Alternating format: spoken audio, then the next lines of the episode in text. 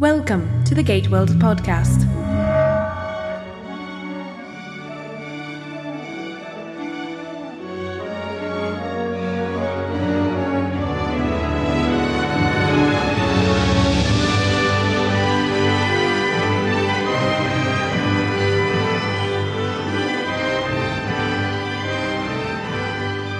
Welcome, everybody, to episode number 112 of the GateWorld podcast. I'm Darren. And I'm David. And this is the show where two nerds talk about Stargate. We've got a third nerd this week. Our very special guest, special friend Diana Botsford, is going to be joining us in just a few minutes. But, David, first, holy cow. Yeah. We just got the Resurgence podcast posted, and uh, yeah, we're re- just. We're recording on, on Thursday, and it's a big day in Stargate history. Today, the news comes down that Stargate Universe has been canceled after two seasons. hmm No third season. Which I mean, everyone was like, "What? What do you mean? There's there's ten episodes left." I'm like, "Yeah, don't worry, they'll air them." All it's saying is that the show has not been renewed for a season three. That's Yeah, all, we're- all, all that it's saying is, you know, We're halfway through the second season at this point. We have 10 more episodes to enjoy. The sky has not quite fallen yet. Um, but there's, oh man, there's so much to talk about. And honestly, I've been talking about this all day. I did an interview with Mike Moody from TV Squad, and I was on uh, Airlock Alpha's radio show earlier tonight. So it's been nonstop. And I have been wanting to talk with you and with Diana about this all day long. hmm So, what we're going to do, our main topic uh, this week was SGU season two so far, and I think it's fair to say that needs to be preempted. We're going to talk about that a little bit towards the end of the show, just to sort of round out 2010. This is our last podcast for 2010. Uh, but our main topic discussion is going to be the cancellation of Stargate Universe. yeah, yeah. It just needs to be, and that's that's what the listeners are expecting. So, obviously, that's that's what's going to happen. So let's uh, get rolling, shall we? Hi guys, Hi. thanks for having me. Welcome back to the show. Thank you for being here. Wish Thank it was you. a little bit of a uh, uh, m- less of a somber uh, situation, but um, glad to have you back. Yeah, it's uh, you know it's all those stages of grief I find myself running through right now, or through uh, loss. It's uh, disbelief, shock, uh, anger, Anger, all of it. denial, It's denial. finally It's uh, it's bizarre. I mean, the, the whole thing is bizarre. You know, I mean, we can Monday morning quarterback all we want, but it is what it is, and. I think the thing now is going forward is what's going to be best for the franchise and for what's best for the fans and for Sci-Fi Channel. hmm Yeah, one of the frustrating things is that the the show is um, done being produced, so it's not like they had a few episodes left and could change directions and and end cap it somehow. There's no telling how the season is going to. end. So it'll probably end in a cliffhanger, and that's we do really know going to we do know that there is a cliffhanger. Yeah, We do. Yeah, we can we can confirm that. Who said that? Uh, I believe Joe Mallozzi on his blog said that. Yes, I remember reading that myself. But you know, they could do something similar to what Pushing Daisies did, uh, where uh, I don't know if you guys were familiar with the series. It was a wonderful series. Bryan Fuller. It got canceled after the last episode was in the can, but then he went in and did kind of like a little bit of an animation thing with a voiceover because you know they always had this omniscient narrator. They went mm-hmm. in and did a, a, a, just a minute thing that it didn't wrap everything up, but it made you feel like the, the book had finished, so to speak, like you had you had That's finished nice.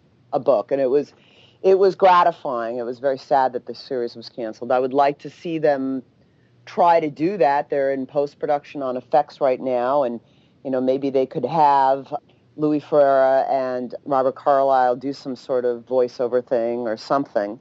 All day long, I've been trying to figure out what happened, and really, it's a case of what didn't happen. It was a it was a, a very complex situation between trying to do something new with the franchise, with what's going on in the marketplace as it is right now. Sci-Fi mm-hmm. Channel, I think, has got some sort of edict from on high going on. I mean, we know there's been a change of personnel with Jeffrey Zucker leaving. Um, and it's possible that they've been given an edict to build their numbers. You either build or you die. That's the business model. So, I, I mean, I think across the board, there's just been a lot of challenges. We're all just kind of sitting here.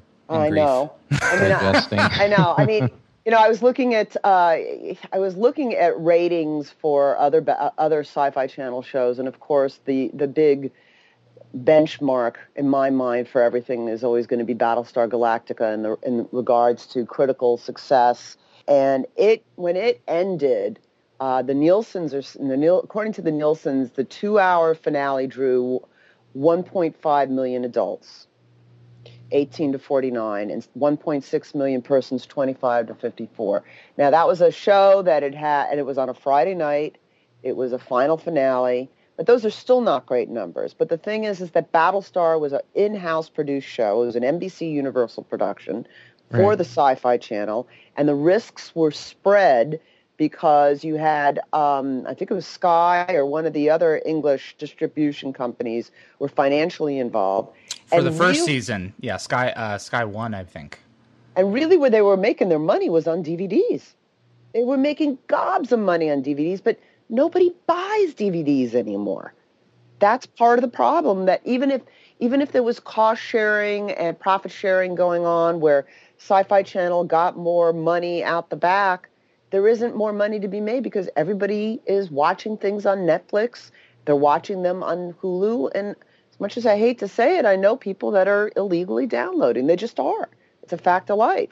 So they really need a new profit model.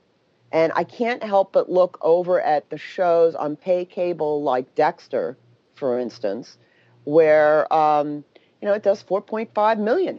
Mm-hmm. You know, it's a good and it's show. Paid. It's a great show. Let's go ahead and answer this question now because so much of, of the conversation that goes on on GateWorld when we post ratings every week is what about me don't I count? I watch the show on Hulu. I pay for the show and watch it on iTunes or on Amazon. I live in another country. Uh, why don't I count? And I think what people have to realize, first of all, is that when you're looking, when you're a sci-fi channel network executive and you have to decide whether or not to spend the money, that's a lot of money, to buy another 20 hours of a show like Stargate Universe, your first concern is not with how many people are watching the show. Strange as that sounds, in this day and age, your concern is not with how many people are watching the show. Your concern is with how many people are, you know, can you tell advertisers are watching the show? How much can you charge advertisers? And then, you know, how does the math line up? You spend so much money to pay your licensing fee to MGM. And so, it, I mean, yeah, if you're watching it on iTunes, you certainly count to MGM. The studio owns the show and is, is making money off of your purchase. But I'm sorry, no, you don't count for Sci-Fi's renewal of the show. You need to watch the show on Sci-Fi and you need to watch it live and be a Nielsen viewer if you want to count. But the challenges with that are first off, sci-fi is a cable show, so that cuts its ratings down. Secondly, it's a higher bracket one that not anybody who has basic cable can see. You actually have to pay more in order to see it. For instance, if you go stay in a hotel, it might have HBO, but it mm-hmm. doesn't have excuse me, it doesn't have sci-fi channel. It's Almost that, never. Yeah. That's right. So it's that hard to get so that that in itself is part of the problem is that it is a limited there's a limited viewership to begin with mm-hmm. and that being said you know if this was a network show it would have been canceled a long time ago with these ratings i mean it would it wouldn't have made it past the first few episodes i mean um, you know and part of the problem too i think i, I heard you talking earlier tonight darren with uh, airlock alpha about michael was talking about how shows with arcs and uh, cliffhangers and whatnot aren't working as well. And again, I'm going to have to point to Dexter. I mean, Dexter will have a season-long arc, mm-hmm, but mm-hmm. with the exception of the end of the last season, every season they wrap it up. It is wrapped up, and I would say that um, if you're going to split a season in half, which sci-fi always has, that you need to have two story arcs within a season. You need to wrap mm. everything up back to not necessarily reset the button. You still have the problem. In the case of Universe, it's the destiny and being lost on it. Well, you but need that, to have internal story arcs for, for 10 episodes. Right, exactly. That's exactly what I'm saying. But like to, to, to again point to Dexter as far as a financial model is concerned, I only get Showtime for three months a year. I call up and I and I mm. book it the week before Dexter starts, And in fact, 10 minutes before we got on the phone here tonight, I called to cancel it. okay? And I'll call them again in late August and I'll do the same thing. But the show is, that show is so excellent, it is worth my paying Showtime to see the show. I want to see it the minute it's airing. I don't want to wait for iTunes. I Yep. don't want to wait. I don't want to wait. And I would say that this is one of the ways that possibly television's going to have to go. They're always going to have the problem of FCC rulings. You, the, the basic networks have to provide free broadcasting. That's just that's the law of the land in exchange for using those airwaves. That's the way it works. I, I have a friend who is uh, head of production for one of the networks, and uh, she used to be my secretary many decades ago.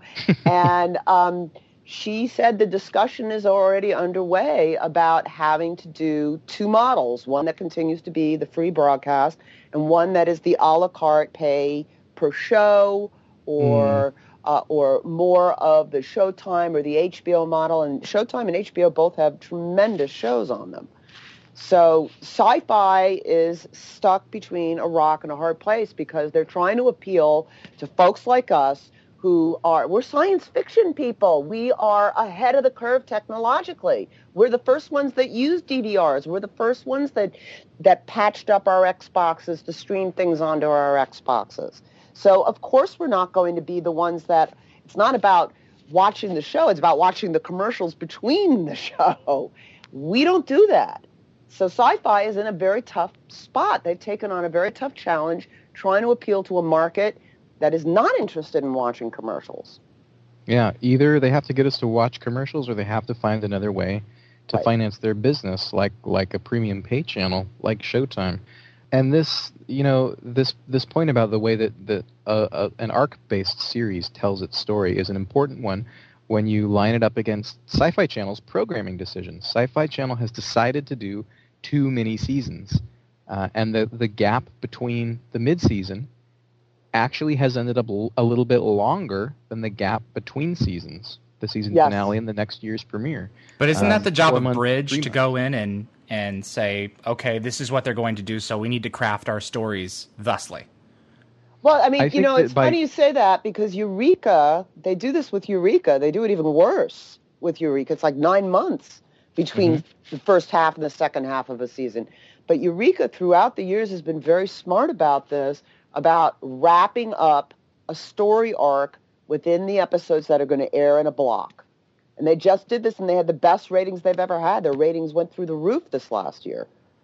I wonder if Stargate is operating by that older mindset of we need to do sort of as big a cliffhanger as we can so that people will remember us and come back in four months. But they're not. Instead of wrapping up the loose ends. They're And yet not people- remembering. People aren't doing it. Um, and David, you and I have talked in, in months past about a show like Legend of the Seeker.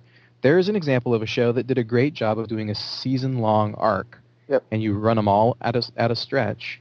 And Yep. then at the end of the season, you know that, that there is the, the chapter is ending. Well, Legend of the Seeker also has the benefit of, you know, those each season was based on one of the books, and you know Right. they had they used that as a guideline for the season, and then filled in the gaps with with new content. So that and that's not what that's not what Stargate does. You know, even though Stargate universe is very much you know, I felt that season one was chapter one and season two was chapter two of five. We're not going to see the next three chapters now, and it's The comparison, the comparison to Lost, I think, is is continues to be germane because Lost was heavily an arc-based show, and in season three, it was it was sort of hemorrhaging viewers. It was one of the top shows when it premiered, and then they they had this strategy of we're going to have this six episode sort of mini arc and and wrap it up in the fall and then we want people to come back the 1st of February and watch the rest of the season. And it sort of blew up in their faces and didn't work, and they lost a lot of viewers, and they learned a lesson that year, which is why you never saw Lost premiering in the fall for the rest of its run. ABC learned that it had to premiere the show at the end of January or the 1st of February and run them all in a run without a single break. And Stargate. I mean, sci-fi, uh, you can blame part of this on, on the way that, that the show's writers wrote those 10 episode blocks.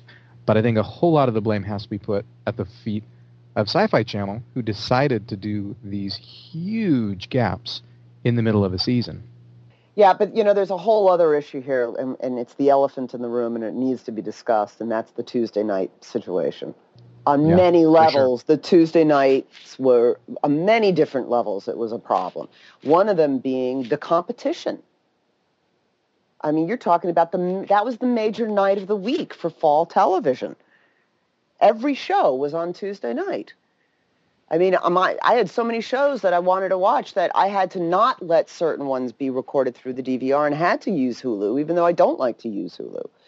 The other problem is that this show is so intense, like Battlestar was intense, that you watch it, you don't want to go to sleep afterwards. It's not Mhm. like Castle on Monday nights where, you know, it's all so cute and adorable and now you feel good and you want to go to sleep. Yeah, Diana and I were talking about this earlier this week. SGU, uh, Stargate, it, SGU specifically, like Galactica, you know, is, is very much the kind of show where, oh, my week is done. Now I can sit down and, and chill out and, you know, unbutton my pants and just let my gut hang out and, and watch a good show and then not have to get up the next morning and the weekend kind of dwell on it.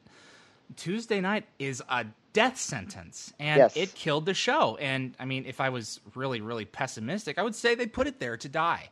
Uh, Tuesday nights have, have been so problematic for so many reasons, and the competition is killer. Yes. For starters, uh, just the, the age-old programming problem of, of what your show is up against. Uh, and uh, the the thing is, Sci-Fi Channel with SGU, uh, and also with Caprica, Sci-Fi Channel decided to try and get into a new a new day. They aired on Tuesday nights in the summertime with Eureka and Warehouse 13, but to my knowledge, they've never aired original scripted dramas on Tuesday nights in the fall season before. And so they should expect absolutely that these are the ratings. Yeah, I mean, and people are talking about how the Warehouse 13 finale aired when the regular uh, television season started in the fall. You can't Yeah, that's right. compare. You can't compare a finale to a regular episode. You can't. It's a finale. It's a big deal. They did a cliffhanger the week before. You just can't do that. It's not just a regular episode that we're watching. And it's a different tor- sort of show, too. Eureka, I mean, I just watched the Christmas specials for both of them. And they're Mhm. charming, but they're like Castle. They're the kind of thing where you can turn it off afterwards and you have a little smile on your face. And th- you don't want to talk about them. You don't want to dissect them. They're not speculative. Yeah, and you can dip into it and get a Christmas episode. And, you know, the, the Christmas episodes for those shows aired the week after the SGU finale, and they aired on Tuesday night, and they got good ratings. They got Yes, they do. the old the old 2 million Warehouse 13 ratings. Yes, they did. Eureka got 1.9. It did quite well, but again, it's a sh- quite frankly, I was watching those things going, this is what belongs on Tuesday night in winter is a little bit of sunshine, you mm. know, and I, that would be the perfect show. Stargate Universe belonged on Friday nights or, you know, I would have taken it on Thursday nights or even listen, Dexter is a Sunday night show and it does very well.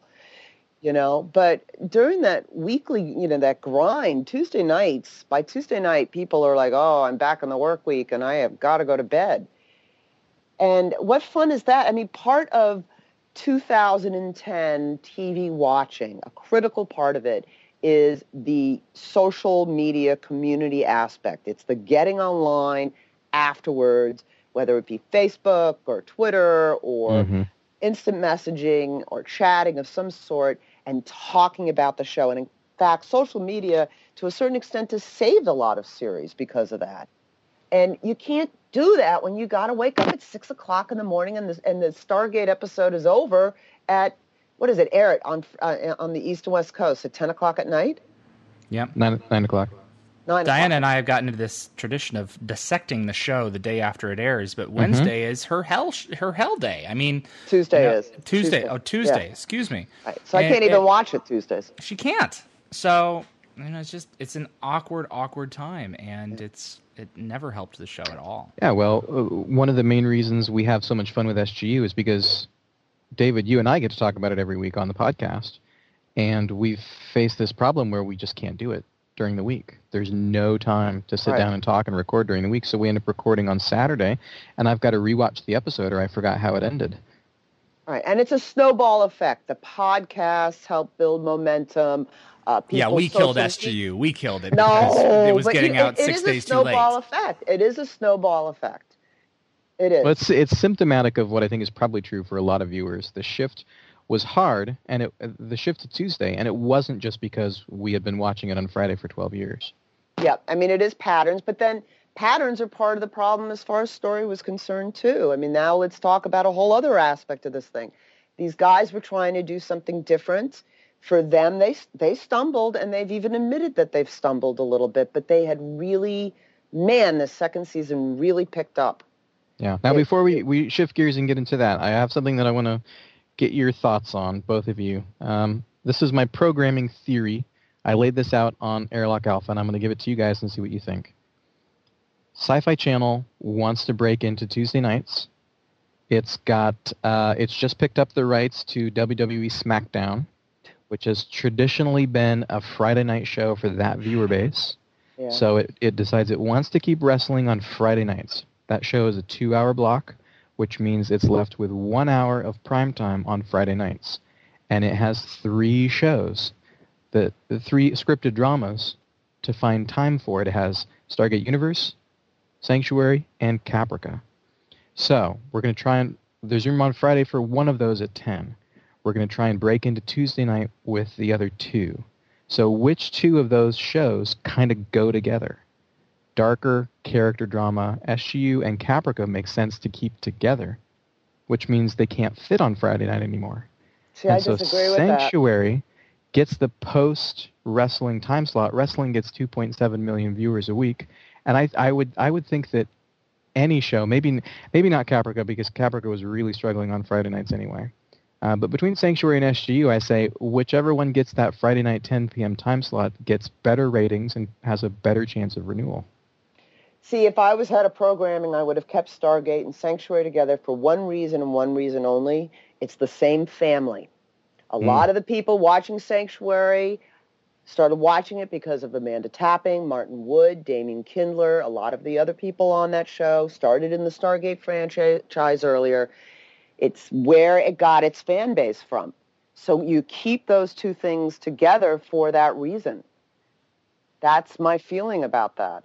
Um, and also, I like to mix things up. Don't don't you know? Once you hit me with something hard and dark, lighten it up a little bit for me afterwards. Sanctuary, it's been pretty cool this year with its Jules Vernian type uh, themes that are going on. But it's still the kind of show where at the end it's like, okay, I can you know I, I can go to th- I can go to sleep now. You know, I'll sw- you, you swoon for a moment because J- John Druitt is so awesome, and then you you go to sleep. you know, but Caprica is very intense. I do swoon at John Druitt. Do you? He does make me swoon, Oh, there you go. especially I when mean, you've met Chris Heyerdahl in person.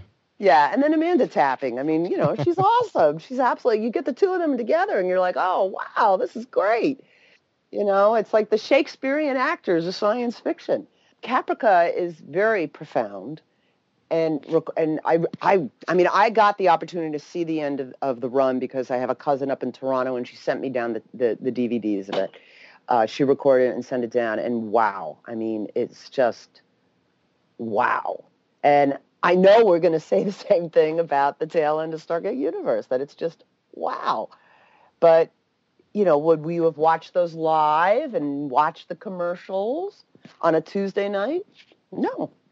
Yeah, and because of that wrestling block, I don't think that you know the next logical conclusion, at least for a fan of SGU, is well Tuesday night's not working. Sci-Fi needs to move it, needs to find someplace else for it to go. With that two-hour wrestling block and Sanctuary, as successful as it is on Friday nights at ten, you know they've got successes on Wednesdays and Thursdays with their reality shows. I don't think there's any place for them to move Stargate right now. See, I would say you do counter programming and put the reality shows on Tuesday night because it's all dramas on the major networks. Mhm. and you and you put the fiction stuff on Wednesday night. There is no good fiction stuff on Wednesday night that I know of. I don't have Mm. anything to watch on Wednesday night. Well, the whole So- thing is moot. I mean, the show's Yeah. done. So It is. It is. It's just. I mean, it, it was a. It was a complex. It was everybody trying to do something different, and if you had had one or two aspects that it wasn't different, it might have had more success. But I do think that it is a example of what's to come if we want science, great science fiction television to stay alive. Sci-Fi Channel is going to have to recognize that their viewers are not the normal viewers and they need to therefore not apply standard broadcast programming ruling to how they program. Before we get off the programming topic, let's uh, listen to Tom's voicemail. Hi, this is Tom from Milton Keynes in the UK, uh, calling about the recent announcement that Sci-Fi are cancelling SGU. I was wondering if there's any possibility that the Canadian channel Space could be convinced to pick it up.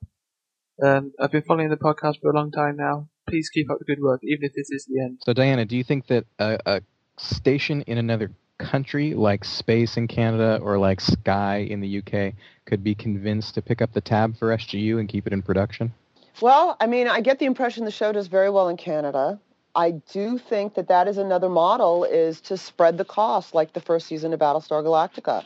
If the costs were much lower for the U.S. distributor, U.S. broadcaster, and you had more of a pickup from other um, countries, I think it would work. Yeah.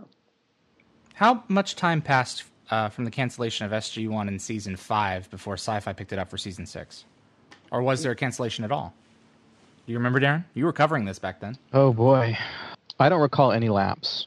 I don't recall any period of time where we thought the show was done, where we thought that it was not coming back.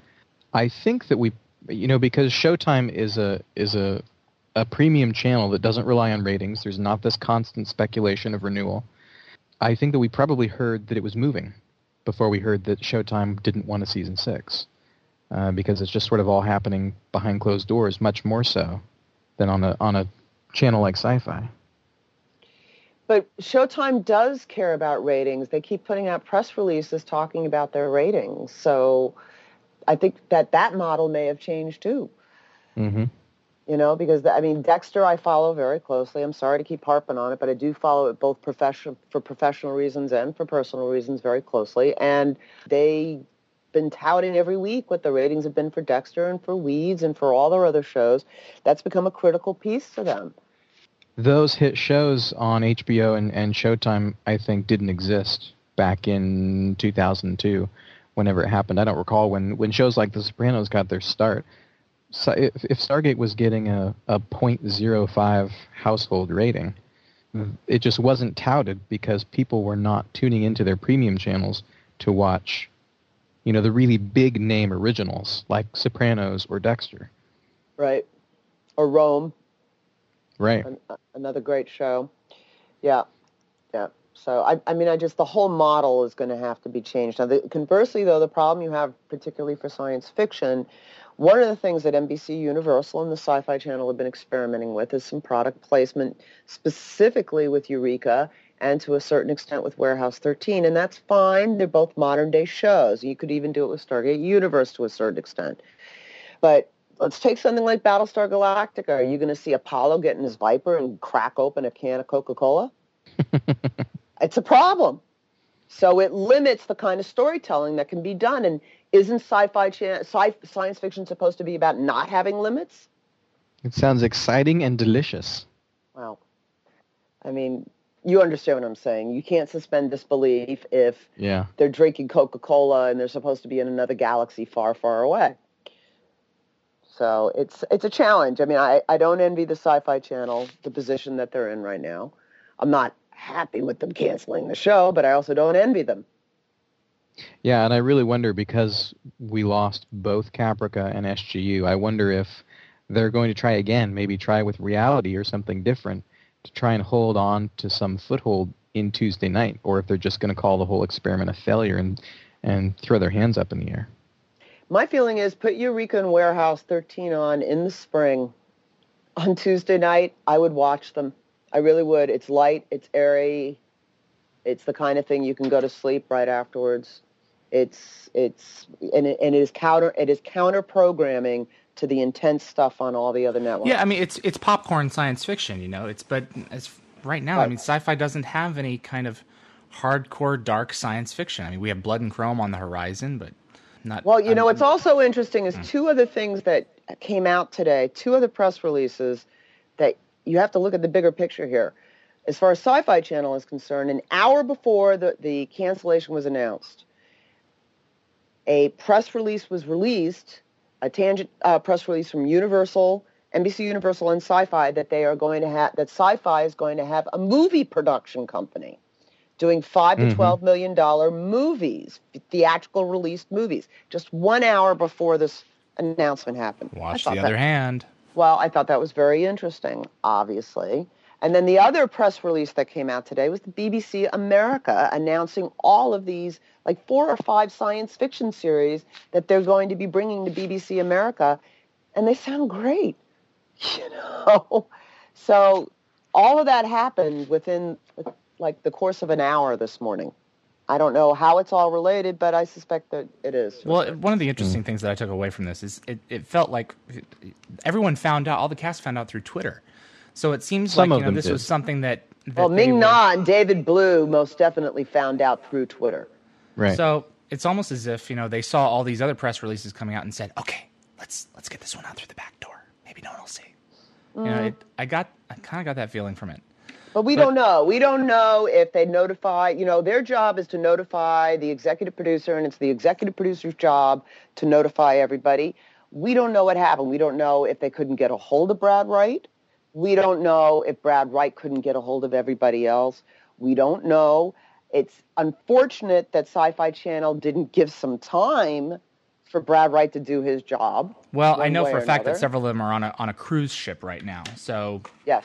Although Yeah, we don't really cell phone know. reception is out in the middle of the ocean. But hey, we don't really know how much time they did they did give. I mean, it seems like if Ming Na and David Blue didn't know, then they probably didn't call Brad two weeks ago. Well, I know for a fact Brad didn't go know two weeks ago. I talked with him then. Oh, right. So- Yeah. Well, as far Uh, as Tom's question goes, um, could space pick up the show? You know, it's just not realistic right now, especially after uh, the show's been canceled and has had relatively poor numbers. And uh, it's it, we know that SGU is an expensive show to produce. It would have to be sort of an international coalition of of financiers, uh, which you know, Battlestar season one and, and other shows that that's happened on would be like Defying Gravity had international support. Yeah. Um, but that's a totally different model for MGM to go to, you know, Sky One and to go to RTL in Germany and say, hey, if you want to keep airing this show, you need to pony up, as opposed to just saying, here's your, your standard license fee, which is much, much lower. And your other problem is, is that some of that cast is um, American. They're not Canadian, so they can't get as much of a tax break as like Sanctuary can. Sanctuary is like 100% Canadian. I mean, everything about Sanctuary is Canadian. Whereas um, this is why, like a lot of people are asking, why isn't Richard Dean Anderson on Sanctuary? Why doesn't he show up as a guest star? Because he's American. St- Stargate Universe has quite a few American cast members, and that go- that that hurts their tax breaks, which helps to keep costs down, and that would affect it airing on space. And you also have to remember there is still the possibility of movies for the third movie for SG1, and I don't know about the Atlantis movie because several of those actors are doing big paying things right now. I But hope that's the next thing that we hear. Yeah. Uh, Yeah. We know that MGM is is uh, the last thing we heard about MGM's bankruptcy proceedings is that the judge gave them the go ahead on their on their plan, and they could be emerging from bankruptcy and ready to to finance some new productions in January. And I would love to turn around in January or February and see a press release from MGM saying that we've got a couple of Stargate movies, you know, pick your show, that have gotten the green light and are going to going to shoot in 2011. Well, still, that won't occupy fans for 20 weeks out of the year, though. You know, no, and no, but and you know, stranger things have happened. You've also got the build up, the anticipation, you know, which al- allows some time. So, I mean, we'll see. We'll see what happens. We'll definitely see what happens. You know, I don't. I don't. I. I, I haven't. I mean, I ha- as far as the franchise is concerned, excuse the cliche, but the fat lady hasn't sung yet. I mean, I think as far as this particular chapter, okay, yeah, it's over. And but you know what? It's not over. We still have a bunch of episodes to see, Mm-hmm. which is thrilling, absolutely thrilling. Um, and by the time those are done, we might have a better sense of what's going on with the mo- with the movies. There are some amazing plans in the work with Fandemonium. For instance, Stargate Atlantis, they've just started a six-part post, post the series se- series of books about uh, the about the ship and about Atlantis and about it going possibly going back to Pegasus. Uh, there's lots of plans with SG-1 novels, so um, there's still stuff going on. It's it is a it, uh, my belief is that it's such a healthy franchise that it can afford to stumble. That's a nice thought. It can afford to, to it can afford to take some time off as well. Yes, absolutely. Look at Trek. I mean, Trek had to take some time off. It rebooted, and you know, I mean, it, it did what it's done very well in its reboot. I'd like to see another the most series on the successful air. film, yeah. Yeah, I'd like to see another series on the air. I still Mhm. rewatch the series, those a couple of those series. I don't rewatch Next Gen, but I do rewatch Deep Space Nine. We've had that discussion before, but you know, I mean, my God, Stargate. I, I, I get I still get royalty checks every three months for my Star Trek Next Generation episode. They pay for my yearly groceries, my royalty checks. And I wrote that episode 20 years ago. 20 years ago, I wrote that episode, okay? So That's I think getting that some says play something. worldwide. Yes, yes, it gets a yeah, lot we know of that play. Stargate's Stargate's worldwide audience is very strong. Uh, But talking about the novels, you anticipate our next voicemail. Let's listen to David. Hey, Darren and David. This is David in Indianapolis, Indiana. I go by Ilana Murado on the GateWorld forums and on Twitter. On the night we heard SGU was being canceled, I sent you a message asking if you thought this meant the end of the franchise. And you said not a chance, but that it probably would be going on hiatus for a while. I wanted to know what you thought that the future of the fourth series, if we get one, might be. Do you think we'll get another out of the box series like SGU, or do you think that we'll get more of an adventure week sort of thing like we had with SG1 and SGA? Also, wanted to know what you thought we could look forward to as longtime fans as means of tiding us over until then. Uh, any sort of web series, maybe like Riese, or even just like a book series, the way that SGA is continuing their story. Something that we could sort of have in our hands and uh, enjoy while we're waiting for whatever fourth series might come about. I think we've answered the second part of that question. I mean, really, Stargate novels, uh, Fandemonium, they've got some crazy plans for the next few years as far as books are concerned, and they're easy to access. And about six to seven months after they come out in print, they're on Kindle. You know, this is what kept Star Trek going, was the novels. Mm-hmm. You know, I and I will admit I have over a hundred of those novels on one of my bookshelves. So, um, you know, there's plenty of those. There's uh, the comic books. There is uh, the radio, the the audio uh, shows The audio that they adventures, do. yeah. Yep. So there is there is stuff going on. As far as a fourth series is concerned, guys, I mean, we don't know what what would happen, but you could. I mean, if you were told, okay, what would be your concept for a fourth series? What would you do? I'd, I'd make it a pretty big departure from what has come before. I wouldn't set it in the here and now. I might set it in, in really, really the distant past or really far into the future, but not necessarily a prequel distant past. Something that's very detached from us. But you know, I mean, one of the one of the things that Stargate does is is it the the hallmarks of the show is that it's about us. Um, that for for I mean that's that's been fine, um, but I mean look at SGU's cancellation. It, it's not sci-fi doesn't want that right now. Something dramatically different, I think, would be really cool. Yeah, I could see it going one of two ways. The the way that I would like it to go is something in the future. If it's time to break any of the old rules of Stargate, it's I think it's that rule of it's it's us here and now. Um, I'd love to see a show set a little bit in the future. I'd like like to see it with the sh- with it open to the public. That, That's a whole host of stories that is that have never been told. It's been a Yeah. secret for 17 seasons. I think a fourth series is inevitable, and I don't think it's going to take as long as as it's taking Star Trek to get back on television, because this franchise is important to Sci-Fi Channel. It has been up to this point. For goodness sakes, Stargate made Sci-Fi Channel a top ten network Yes, it did. when they picked up SG-1. And it's so important to MGM, especially when MGM is is trying to sort of reboot itself. The Stargate television franchise is so important to what they do at MGM. They've I stated think how important it is. Yeah. everybody, yeah, I think uh, somebody pointed out to me that it's in their it's in their court documents for bankruptcy proceedings. Yeah. Is Stargate is this huge asset and it's super important to us. Yep, Um, that was me. Yeah. Yeah, somebody's exactly. Yeah. Somebody's going to be pushing and pushing really hard to get Stargate back on the air. It may Yeah. take a few years, but I think it's inevitable. The second way I could see a TV series going is let's do something radically different that's still in the here and now, but is, you know, let's let's do like a Warehouse 13 take and, and have like a Stargate procedural with with fewer characters, with like a you know a couple of I don't know NID detectives or something that go out there. And I don't know, Monday morning quarterbacking again. It seems like SGU as as the dark drama. If it had come a few years earlier, it probably really would have struck while the iron was hot, uh, and would have would have gathered a lot more attention that shows like Battlestar got. I don't see as much dark stuff out there anymore, and I don't watch No. Dexter. No. Maybe it's it's darker, but you know we want shows that that we're going to sort of feel good about and smile when we're done watching them. Well, we need that right now, that's for sure. But I think part of the problem for Stargate is expect it's the expectations game. We were trained to the playfulness of the first two series. So mm-hmm. we, whether we admit to it or not, we expected it out of this this series as well.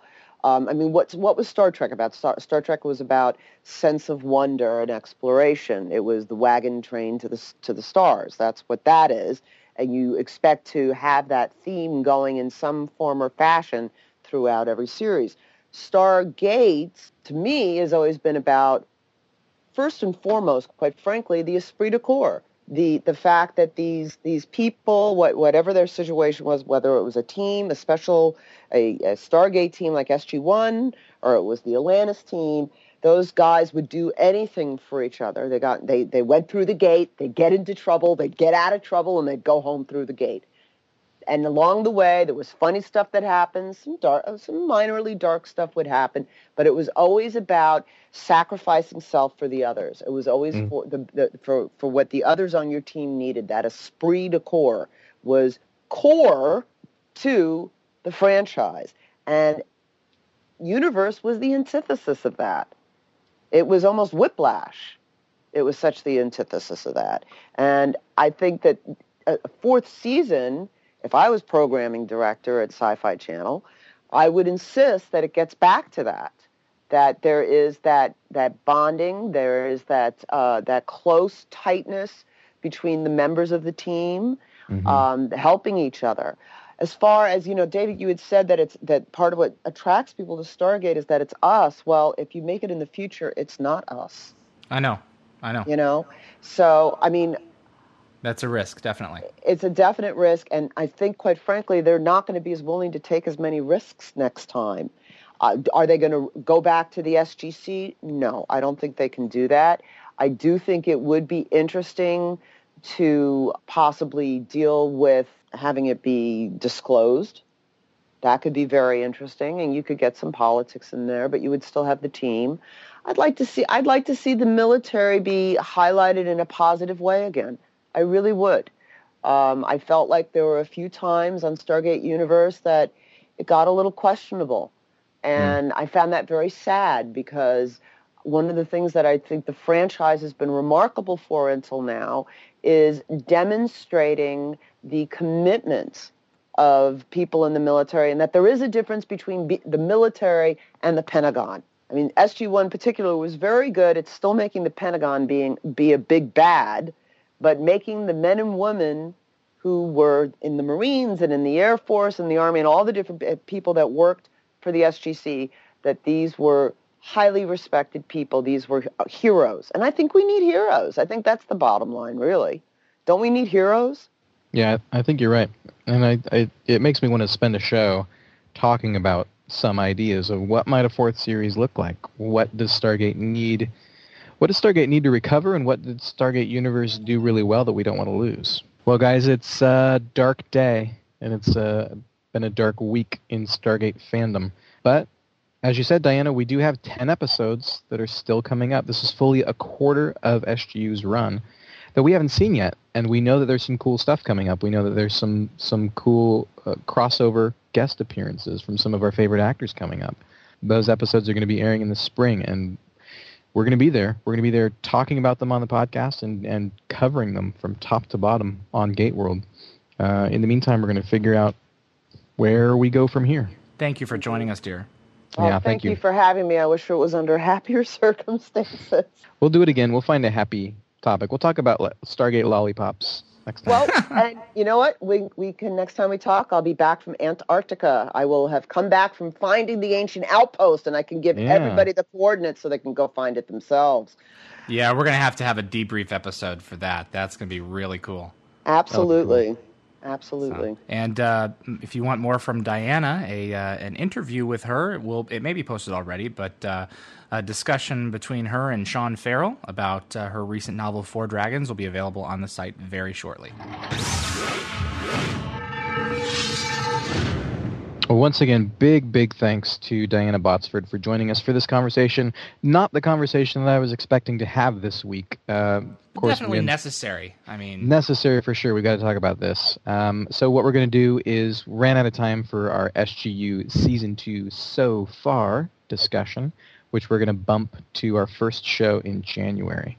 Uh, if you've got thoughts about those first 10 episodes of, of SGU Season 2, where the show has come since Season 1, where you hope it's going to go in the next 10 episodes, definitely give us a call on the podcast hotline. Uh, you've got a couple of weeks to get your thoughts in for that show, and that'll show up on or around January 10th. So we're going to take off Monday, the 27th of December, and January 3rd and uh, have a little holiday bash, a little celebration with the family. David, I hope you have a very Merry Christmas.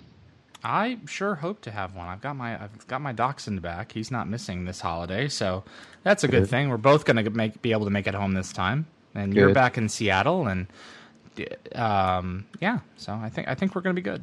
Yep. So give us a call on the podcast hotline. That number is 951 262 1647. You can call anytime, day or night, talk about anything Stargate related. Definitely call in about the cancellation. We want to have lots of listener mail when we come back in January, uh, getting some reactions and some thoughts about the cancellation of Stargate Universe. You can also email in a brief audio recording. Send that to webmaster at gateworld.net. Uh, just remember to keep that one brief, preferably a minute to a minute and a half Mm. tops. You can also check out our forum thread, the GateWorld Podcast Forum thread in GateWorld Forum, forum.gateworld.net. And as always, uh, every week, uh, Darren works hard on those life saving show notes, and there's a, uh comments thread underneath. You can leave uh, pithy comments there, P I T H Y. Thanks, uh, you guys who did manage to call in this week uh, on the cancellation. And Yeah, uh, check you out. uh, special thanks to Russell for editing the show for us. And David, that's 2010. That's our last show of the year 2010 is finally over. in the can. What a the what a way to what, what a topic to go out on. It's, I mean, it's just, it's not like, you know, hey, how, how wonderful it's been this Yeah. year. Have a happy new year. I think uh, a few New of us Year. are going to be going out and uh, getting pasted on uh, on uh, New Year's Eve. So, Yeah, go uh, throw back a few and sing Auld Lang Syne. Yeah, exactly, exactly. I'm actually going to go out partying on New Year's Eve. Oh, that's good. I'm gonna, I'm gonna go to a dance club. I'm gonna have a good time. I've never done that before. So I should tell you uh, my Seattle New Year's Eve story sometime. Uh, we went to the Space Needle to watch the fireworks, and it was completely fogged over. ah, We were practically at the Space Needle and couldn't see it. Uh, anyways, that's most of the story, actually. so um, we're coming back in 2011, guys. Don't worry. There's lots of Stargates come. There's lots of GateWorld coverage to come. Uh, we've we've got 10 more episodes. We're going to be podcasting. Maybe not every week during this uh, four month hiatus, but we'll definitely have a lot of topics to talk about. And then Stargate Universe is coming back. 10 more episodes in the spring. thank you for sticking with us this year. This has been a good year for the GateWorld podcast. Yep, I've had fun. Well, happy holidays and happy new year, everybody. From GateWorld, this is Darren, This is David. and we'll see you back here next year for more of the GateWorld podcast.